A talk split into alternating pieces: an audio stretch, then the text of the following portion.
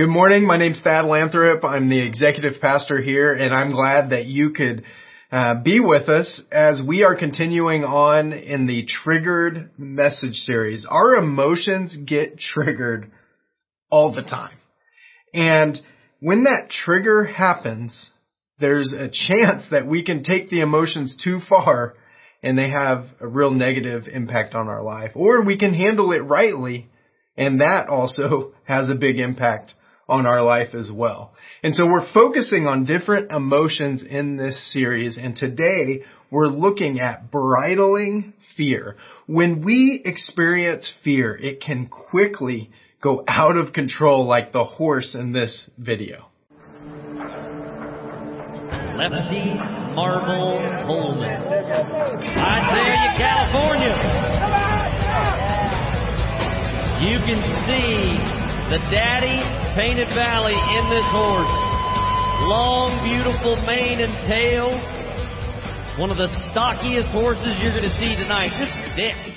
The guy riding that horse has no control over where it's going to go. He's just getting tossed around on top of it as, as it's trying to buck him off. He was at the mercy of wherever that horse wanted to go and whatever it wanted to do. Have you ever felt like that with fear? Something happens and then you're spiraling and consumed in your thoughts of, of, of what if this continues to go on or what if this happens and you're just consumed with this fear and, and mulling on it over and over and over again. One of those moments for me in my life was when my daughter Ellie was born the nurses were checking her out after she was born and they, they seemed to be checking her out more than my other kids when they were born.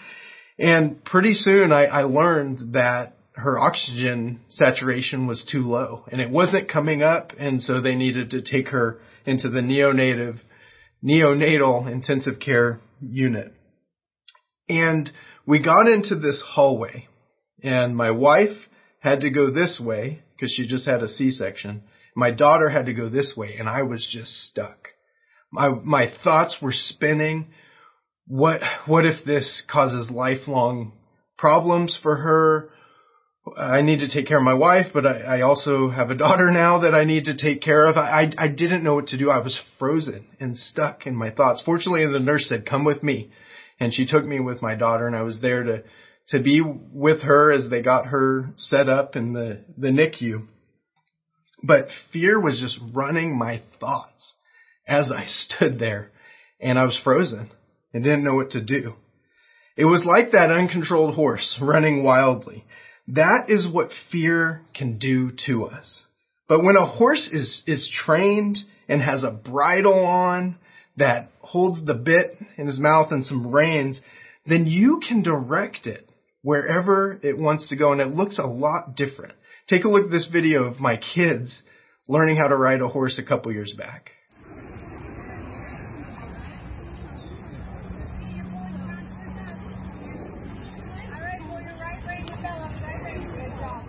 The Bible shows us how to bridle fear, how to bring it under control. So it's not just out of control, fear running wherever it wants to go. We can actually get a hold of it and bridle it and direct it in a way that is helpful for us. We've been looking at this emotional sequence uh, in the in the message series. Uh, take a look at it again. We have the precondition, and the precondition that I was facing was I was excited to meet my daughter. I was feeling good, and then boom, trigger. She's born, and she uh, there was a lot of activity going on. I could tell something was off and the fear started to, to, to develop to where I'm in this emotional state of fear for her well-being. And then the, the actions kick in after that. My thoughts started to swirl with fear as I dealt with, with the unknowns and then the results come from that action. I was stuck. I was frozen in fear and the, the result was then I'm just stuck rehearsing these fear thoughts in my head.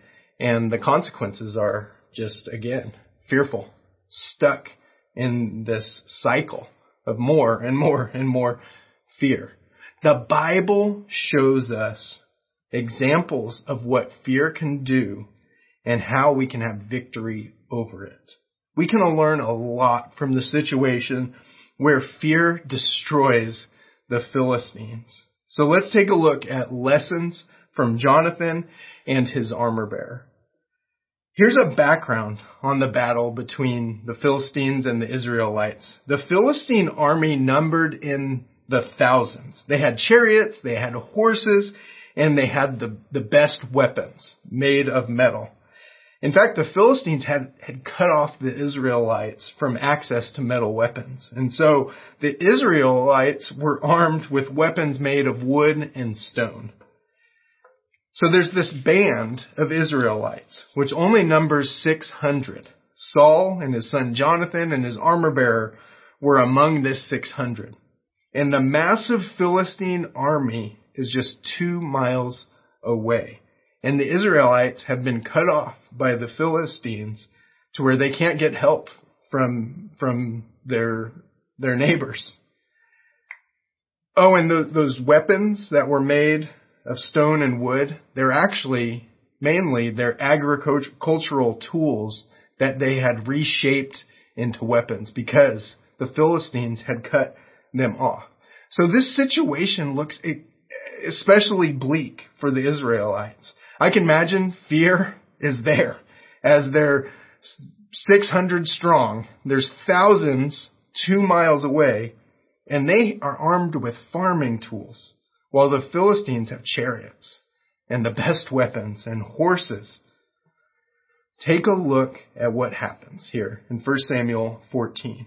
One day Jonathan, the son of Saul, said to the young man who carried his armor, Come, let us go over to the Philistine garrison on the other side. But he did not tell his father. So Jonathan and his armor bearer venture out on their own. No one knows they're gone.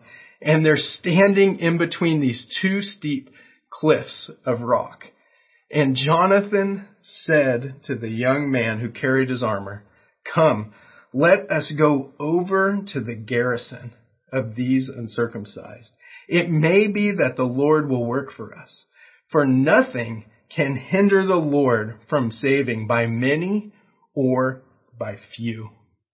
And this is an important thing for us to learn from this story. Jonathan and his armor bearer are two. The Philistines are thousands. Fear should be stopping them from moving forward. They, they should be frozen in fear like I was, why in the world, Eh, any sound reason, would they go and move forward towards this garrison? But he does, because he chose faith over fear. Jonathan shows us that victory over fear comes from choosing faith in the Lord. There's something really important for us to understand in this scenario. The enemy here, the Philistines, want the Israelites to give into their fear, to be stuck from making progress and give up. They have all the advantages, right? But God wants them to have victory over their fear. He wants them to push past it in faith, trusting in Him. He wants the fear to make them run to trust in Him and His strength in the battle. And that's what God wants for us now, today, in our world. When fear comes into our life, our enemy, the devil, wants it to get us to cower back in fear and get stuck from making progress.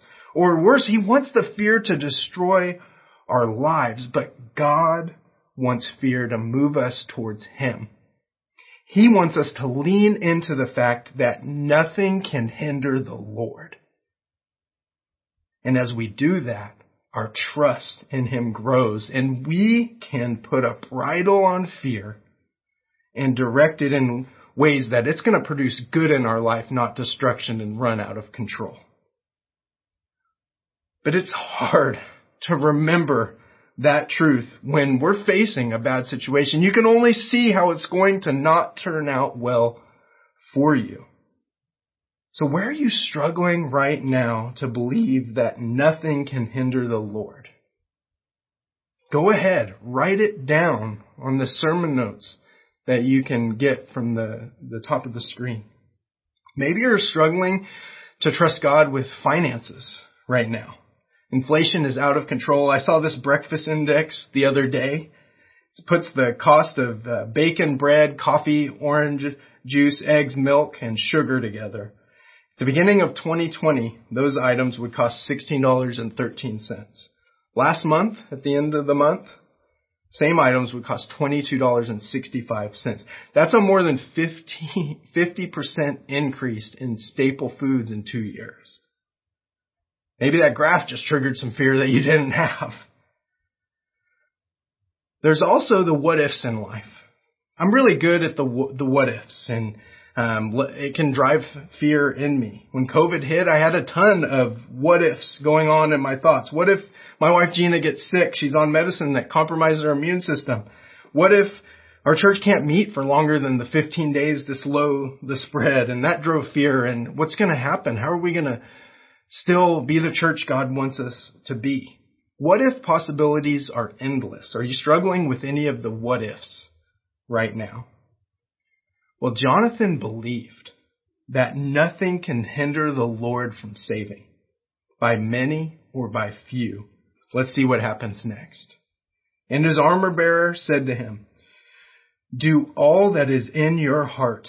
Do as you wish. Behold, I am with you heart and soul. How amazing is that? He says, I'm with you heart and soul in the face of these extreme opposition. And Jonathan tells him the plan and they put it into action. Then Jonathan said, behold, we will cross over to the men and we will show ourselves to them.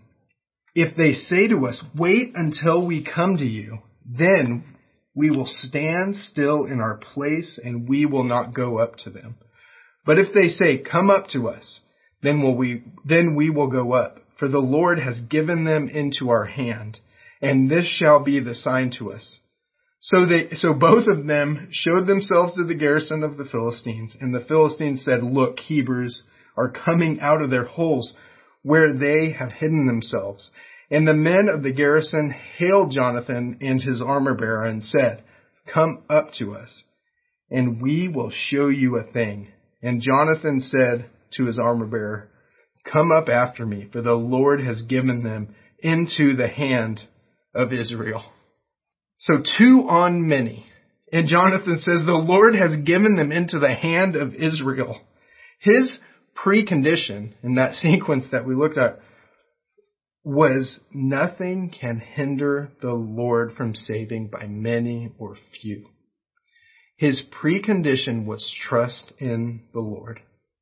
God is with us. If, if he wants us to have victory, he will give it to us, no matter what the numbers look like. And in the face of what would cause fear in anyone, he chose faith. Then Jonathan climbed up on his hands and feet, and his armor bearer after him, and they fell before Jonathan, and his armor bearer killed them after him. And that first strike, which Jonathan and his armor bearer made, killed about 20 men within, as it were, half a furrow's length in an acre of land. And there was panic in the camp, in the field, and among all the people, the garrison and even the raiders trembled. The earth quaked, and it became a very great panic. The Philistines reveal that giving into fear causes destruction. Here they are, facing two men, and they're in a very great panic over that. And this panic is loud. The Philistines are, are fleeing in this panic. And all the commotion gets the attention of Saul and the other Israelites. And they realize that Jonathan and his armor bearer are gone and they head over to the battle. And verse 20 says, Then Saul and all the people who were with him rallied and went into battle. And behold, every Philistine sword was against his fellow. And there was very great confusion. The Philistines are fighting each other. They are killing each other. And God uses this event to rally the Israelites that had gone and, and hid. And they come together. And verse 23 says, So the Lord saved Israel that day. And the battle passed beyond Bethaven. Jonathan trusted in the Lord so much that he put himself and his armor bearer in what looked like an impossible situation, yet nothing hindered the Lord from saving them and the Israelites. I want to face my fears with that type of confidence. I want to be able to choose faith over my fears. And Christ followers can do that as they fear the Lord and trust in the Lord. Proverbs 14:27 says the fear of the Lord is a fountain of life that one may turn away from the snares of death. God wants us to fear him. Not in a cowering and debilitating way like the enemy wants us to fear him.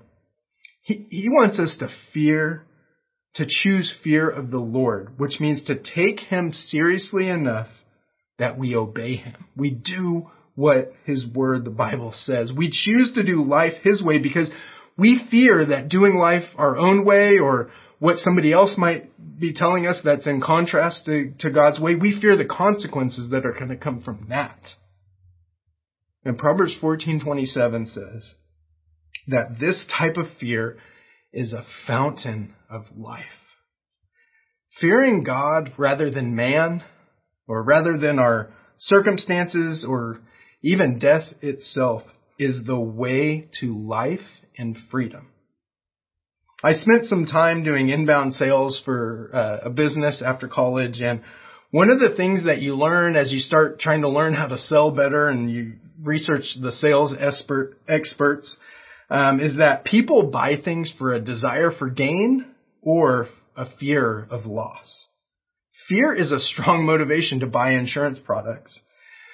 You can give all the stats about longevity of life when trying to sell life insurance policies. Or somebody can hear of somebody's medical bills and just the astronomical amount and it can really motivate people to get the best medical insurance that, that you can get. People in fear are easily controlled. And we have seen that over the past couple of years, right? I mean, our family was sanitizing groceries for a little while at the beginning of COVID because of fear of this unseen virus. Fear of the Lord frees us up from the fear of what this world could do to us. Fear of the Lord says, what does God want me to do in this situation? I don't need to fear the consequences if it's right before God because He will do good to me regardless of what might happen. And that leads us to the other major principle of, for choosing faith over fear. And that is to trust in the Lord. Psalm 56, 3 through 4 says, When I am afraid, I put my trust in you. In God, whose word I praise, in God I trust, I shall not be afraid. What can flesh do to me? Fear of the Lord and trust in the Lord, they, they work together. Fear of the Lord is taking God seriously enough to obey Him. Trust in the Lord is the confidence that God will do what He says. It is only as we have confidence in the Lord that we can say, when I am afraid, I put my trust in you, Lord. Without the confidence that God will do what he says, we might as well be saying, I have a good feeling about the future. If God is not trustworthy, then we're just wishing that things are going to turn out well in the face of our fears. So we need to grow in our confidence in God as we deal with fear. And what has happened in my life, and it's true in others as well, it's just how God has, has wired life to work, is that when I hit new situations that are going to make me exercise more faith, I get hit with this question, will God be faithful in this situation too? I keep coming up against that question over and over again in life as I hit situations where I have to exercise more faith. COVID is a shared experience for us all, right? We all went through it together and the question, will God be faithful in this situation too, came up for me over and over and over again. Early on, uh, my wife and I, we, we dealt with a lot of fears related to COVID because she's immunocompromised and you kept hearing on the news over and over again who's who's more susceptible to getting really sick and it was the immunocompromised and um, the the elderly that were more susceptible to the sickness. And so I had a lot of fear of not wanting to bring the virus home to her. Um, and as we talk through those fears, uh, the what ifs, if she gets it and dies, or what if fill in the blank, you know, we all had those going on. One of the specific things that we were working through a month or two in was Hebrews 10:25, which commands Christ followers to not give up meeting together we were meeting online, but it, it, wasn't the same, and we were just realizing our kids were missing out on relationships with people as as well as us, and so as we're wrestling with that, I thought, you know, wh- what if we we do go out and she gets the virus, and what if I get it and I get really sick, and it, it was just, you know, we were all there, right? Deciding what what are we going to do in the face of this thing. And one day, my wife and I, Gina, we went out for a walk together, and we're talking through our fears and uh, the different things that were going on, and just how online was not the same as in person. And we got to the point that we decided we need to start getting together with people in person regularly like God commands us to do. And we got to that point because we realized God will be faithful to us. His, His word is true in the middle of this situation like it is all the time. And even if the difficulty comes from this decision to do what Romans 10:25 said, God would still be faithful to us. Because Romans 8:28 says, "And we know that in all things God works for the good of those who love him, who have been called according to his purpose. We can have confidence in whatever happens. We can trust in him. And Isaiah 41:10 says, "So do not fear, for I am with you. Do not be dismayed, for I am your God. I will strengthen you and help you. I will uphold you with my righteous right hand." And even if obeying God's word ends up in our family going through difficulty, God will be with us. He will be faithful to us in that difficulty, just like he was faithful to Joseph when his brothers sold him into slavery. And then again, he gets thrown into to prison. At the end of all that, he faces his brothers, and in Genesis 50, 20, he says, You intended to harm me, but God intended it for good, to accomplish what is now being done, the saving of many lives. And God will be faithful to us like he was to Job, who in tragedy had his wealth taken away from him. His family was killed.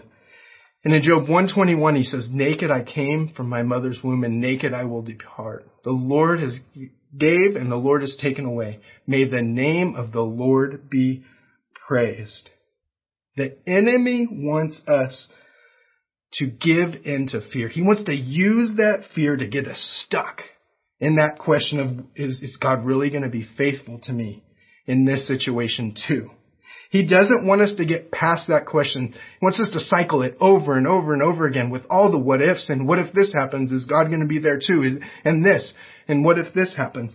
He wants us to get stuck in our fears and he wants us to think God is not faithful in those situations.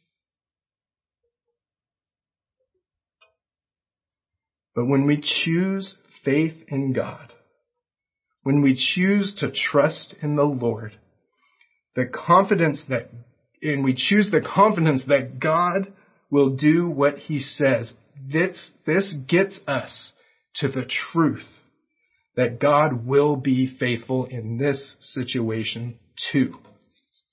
He will be faithful. We just need to grow in trusting in the Lord. And when we start to think, oh, this is scary, will God be faithful to me in this situation too? We need to go to God's Word. The Bible gives us perspective to face any situation we're facing. There's a chart in the sermon notes today that shows these, uh, shows scriptures for different types of fears that you might have. There's scriptures for any situation, some general fear uh, scriptures. Jeremiah 32:17 is on there. That is such a help to me. It says, "Ah, sovereign Lord, you who has made the heavens with your great power and outstretched arm, nothing is too hard for you. God can bring us help in any situation. There's, there's scriptures for fear about my future and provision for needs, food, clothing, etc. Scripture about fear about sickness, growing old, death, or just fear, fearsome times, or uh, scripture about fear about bad news, as society feels like it's crumbling or there's evil people in the world or natural disasters or wars and famines and earthquakes or persecution, God has given us the truth to fight our fears. Ephesians 6:17 talks about swinging the, short, the sword of the spirit, which is God's word. We fight against fear with God's word. And a good structure for how to do that is to tackle our fear with hey, say, pray, obey. The hey is identify that I am feeling fear. The say is pick a scripture verse that applies to the situation that you're going through. Psalm 55, the first part of 5 and then 16 is really helpful. It says, fear and trembling come upon me, but I call to God and the Lord will save me. Then pray. Say, Father, please help me. Do right and change fear to faith, which is trust in you. And then obey. Refuse to worry or dread. Pray specifically about my concerns and thank God. Move forward to do what is needed. When my daughter was born and had to go to the NICU, I got stuck in the fear. And after she was settled into the NICU and I was there with her, I went to go and uh, see Gina and to update her on what was going on. And on my way uh, to Gina, I got some time to myself. And I said something like this God, I'm scared, but I know you love my daughter more than me. You'll take care of her. Please help her to be okay. Help me to trust in you with this. And then I went to do the next right thing, which was to go check on my wife, let her know what was going on. And a little bit later, I got into fear again.